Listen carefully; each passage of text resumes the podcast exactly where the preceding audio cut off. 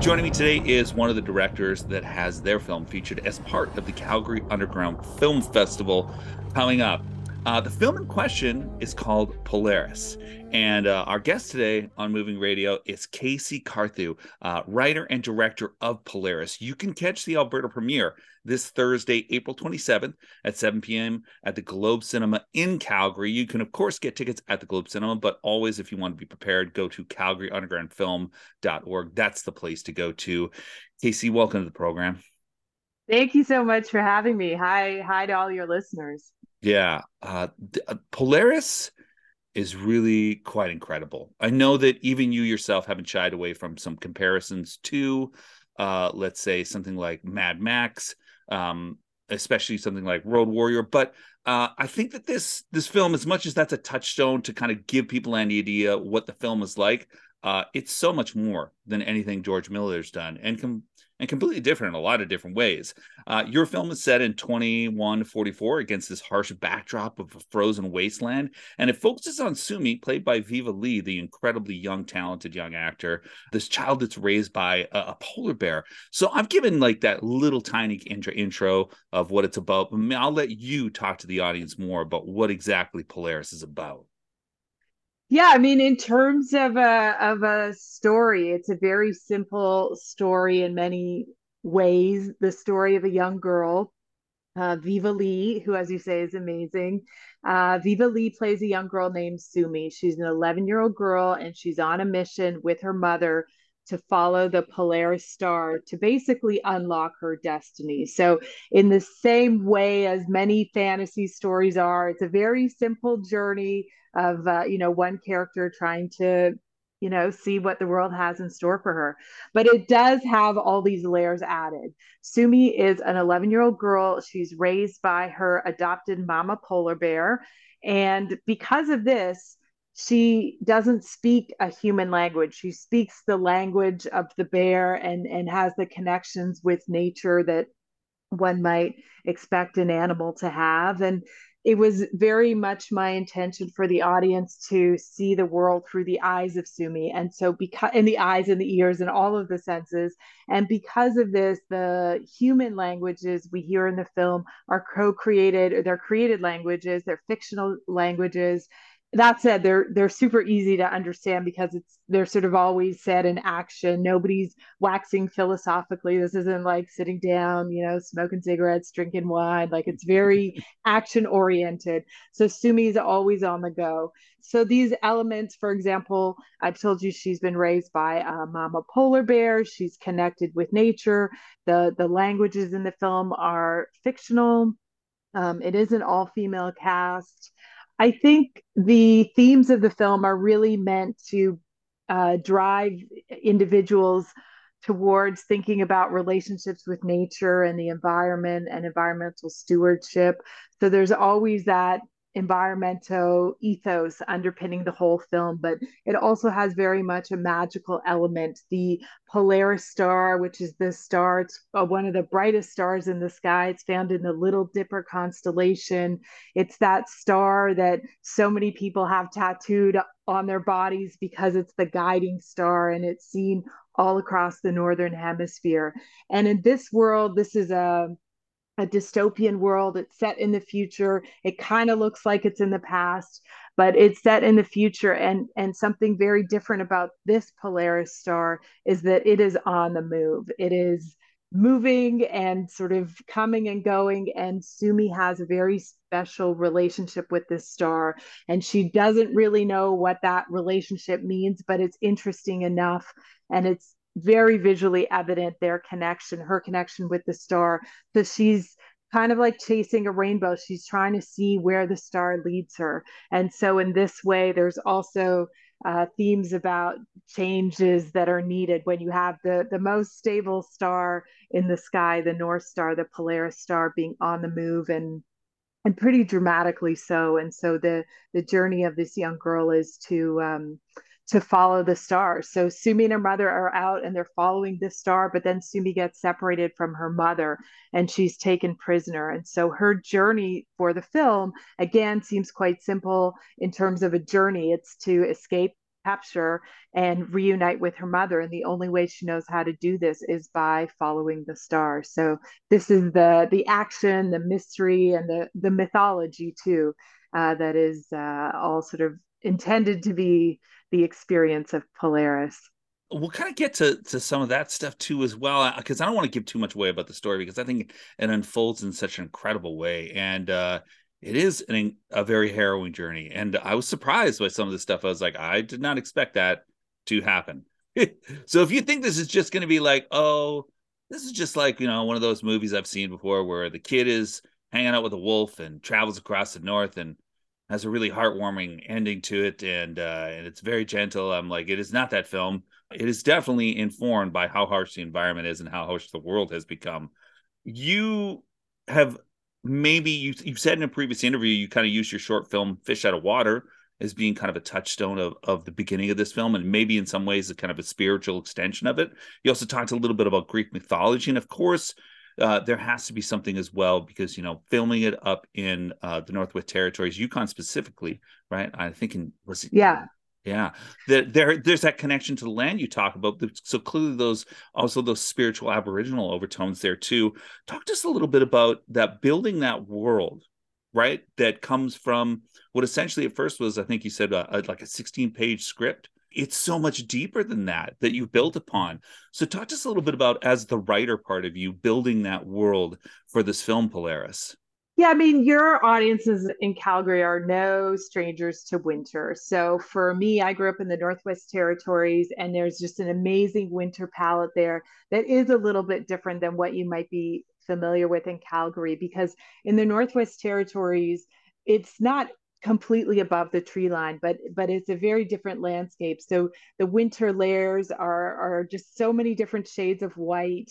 You know when i go into home depot i see you could buy like 80 different shades of white and uh and there are these nuances to them that really exist but there are also these gray rocks and then there's the sky. Like there's just a really interesting color palette. So for me, setting it, uh, the story in the Northwest Territories was really inspired by the color palette of place.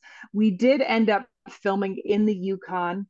And the Yukon has very majestic scenery as well. So it has all these whites and the gray tones, but it has has just a really beautiful boreal forest. So you have all these dark greens. So it's a very wonderful landscape. And even though I think the film speaks to environmental changes and climate changes, and and the you know the science tells us that our planet is warming up.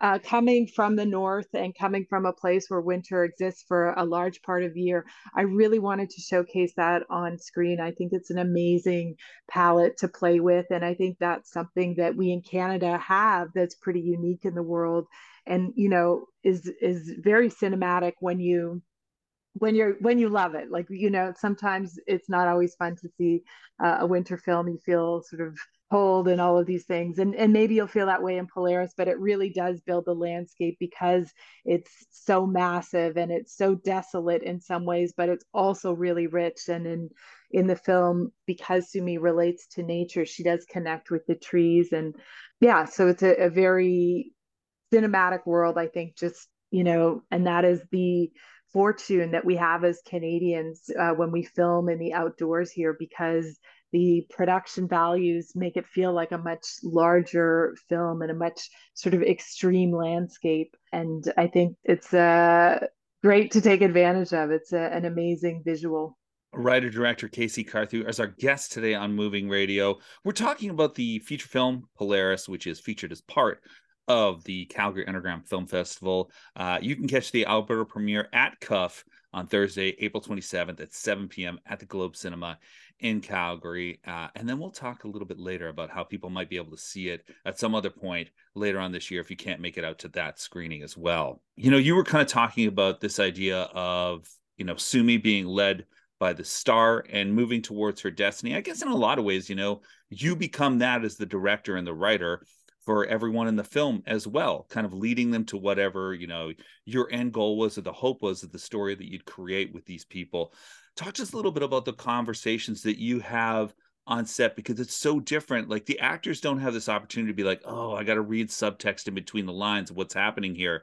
You're asking them to go along this creative journey with them, uh, creating languages, trying to figure out what's going on within a scene specifically when there's a lot of physical, clearly description about what they're doing. And talking to characters about their emotional context and relationships that aren't contained within lines. They're contained within the actions and the things that happen to them. Plus, on top of that, your lead actor is uh, very young and you're trying to take this young girl through this journey. So, talk just a little bit about those conversations that you have as a director and that collaborative process that you alluded to before about how you create this story with these people as well.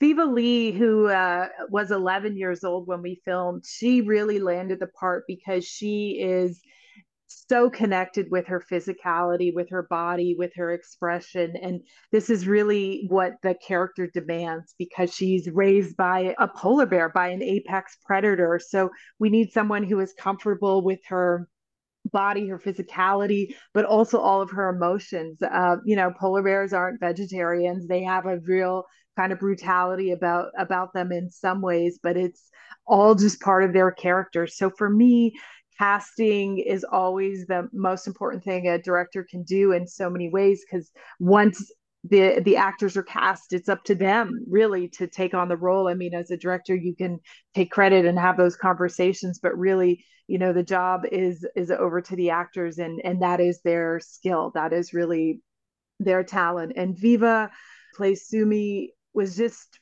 phenomenal. She really captured the energy and she really the the film because it doesn't have so much dialogue as you're saying. I mean, it has about 20 words in the entire film and it's fictional.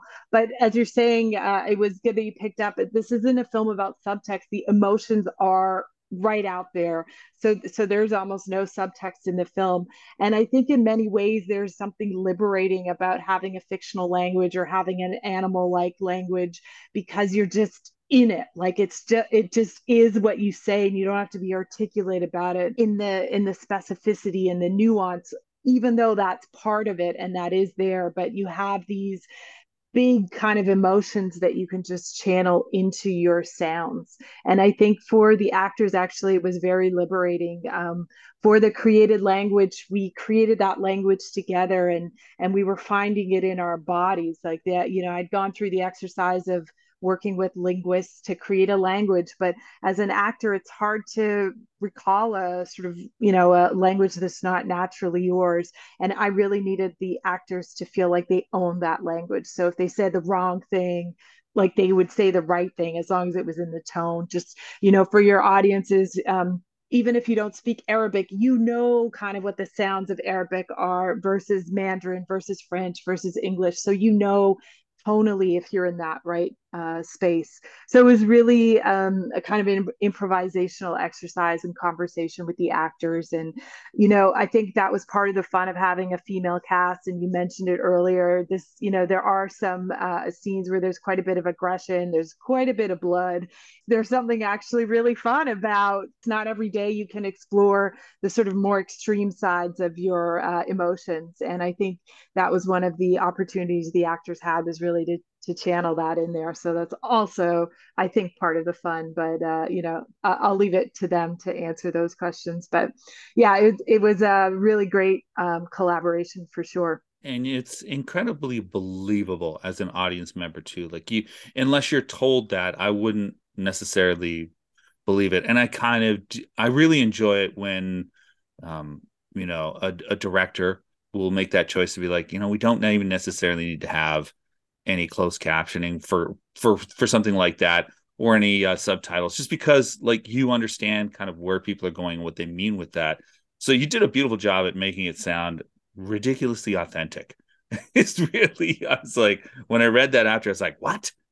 Oh okay. I don't that this would be based on something really happening there. But it's that's a testament to what you've done and those actors have done another layer that I think that works really well in the film is that as much as this is futuristic, it doesn't have to rely on technology necessarily per se making it look that way. Like you really balance this idea of yes it, it is uh, dystopian as a future but it's also relying on things that are familiar to us. And another element of it was the costume design i think which really is you know, in thinking about it, I thought that's so vitally important with this backdrop of yes, there is a, a, wide color palette of even being up north, but the fact is, is that you it makes you focus on these characters even more.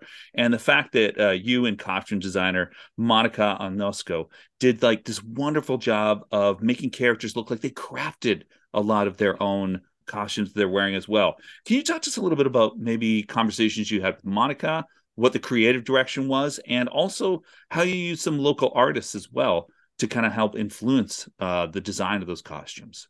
I'll give credit always to to others because I did not create those costumes. Um, but the whole world, and I think that's a little bit where the Mad Max and the Arctic comparisons come in a little bit. Is it's a very much a salvage culture and a and a DIY kind of what you can find and salvage and in this dystopian future world that is primarily it's a frozen world. That's all we really see of it. You know, not a lot of things survive that, uh, but furs do and metal parts and so you see a lot of kind of junky parts in the film and that's because that's what's going to survive the apocalypse that's what's going to survive the freeze and to the credit of monica and her team including um, uh, linda leon uh, a woman who's an artist in her own right in whitehorse they were able to find these pieces literally to go to junkyards. And of course there's a whole preparation to make sure they're safe and sanitized and all of that but uh, to find these pieces and they're really authentic. And, you know, as a Northerner, I feel okay t- sharing this, but there are parts of the North that sort of look like the apocalypse hit. There's a lot of scrap metal from mining and, and, uh, cars and vehicles. So so the uh, the team were really able to t- kind of take this vision of like okay we you know what would people be doing in the future? They'd be building costumes out of these salvage pieces and then actually go and salvage them. So there genuinely is an authenticity there. It reads throughout the entire film. You know your last two features that you've done as well the the sun at midnight and this film as well polaris both set uh, in the north. You talked already about uh, growing up there in this film in particular it, you know both of them you talked about have a connection to nature even though we're talking mostly about polaris. What is it about you this this environment that you feel that you're drawn to and connected to that you want to be such an integral part of these stories and almost kind of use it as another character within these stories I grew up in a lot of countries, a lot of places. I wasn't uh, a military army brat, so to speak, but sort of similar. And I always found solace in nature. I, I was a shy kid, and I loved loved being outdoors. And so all of my films, all of my stories usually have a connection to nature, whether that's a mountain, a desert, you know, the ocean, a lake, a stream, whatever it is. In Alberta, obviously, you have just an abundance of nature around. So I just always feel that's important. And, you know, a good friend of mine talked about knowing what your passion is in life. And his definition was so simple and wonderful. I, I always hold on to it. And that is that it's your passion is something you love and you love to share. And i love these landscapes and you know you don't really see them on scene just because there isn't so much filming up north. So it's sort of a, a responsibility but also a real privilege to be able to showcase these locations. And as you say create them into characters. They are characters. And and for me they, they you know i personally do have a uh, relationship to to these places and that's why i want to put them on screen. So that's why they're there. The film polaris has been on the festival circuit uh, since you premiered it at fantasia in montreal and so uh, it's it's probably coming close to the end of that cycle but also i noticed as well crave is one of the backers of the film as well. Uh, talk to us a little bit about if if people want to know more about the film uh, where they can maybe find this film especially if they love it and they want other people to see it after maybe its festival run. We're, we're hoping to see it in theaters potentially here in the us and canada and where they might be able to see it after that as well yeah, thanks for that. I'm happy to promote the film. We did have a great festival run and and just nearing the end of it. Um, it's played around the world. It's been truly amazing. And the next step is a theatrical release in Canada and in the US. And we know that it will be in June. We don't know the exact day or days in which it will start, but we should be able to announce that information pretty soon.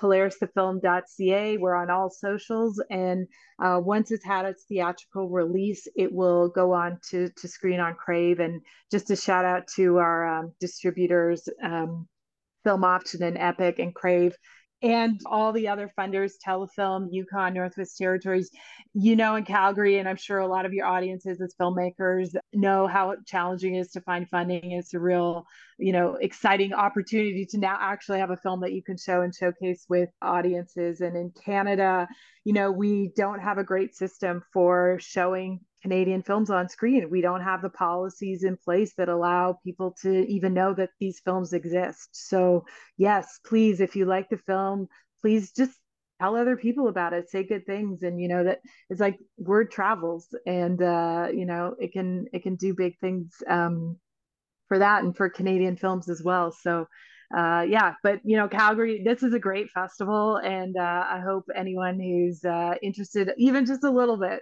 uh, will you know take a little risk and go out check out polaris check out all the other films at the festival. It's uh super super well curated. Yeah anyone listening does not have to trust me but uh, yeah. i enjoy the film thoroughly. I think that you anybody who goes and checks it out will. And and if you're going to that films or that festival specifically it's right up your alley. There's no denying it right uh, yeah. The film in question is called Polaris. We've been lucky enough to speak with KC Carthew on the program today, writer and director of Polaris. Uh, you can catch it at Cuff on Thursday, April 27th at 7 p.m. at the Globe Cinema. And of course, if you follow it on social media, you'll be able to find out some of the other places. And hopefully, you're going to be able to see it in a theater uh, anywhere across Canada at some point in June, like KC said. KC, thank you so much, not only for the film, but for your time and talking to us today. Oh, my pleasure. Thank you. And thank you to your audience. It's uh, awesome.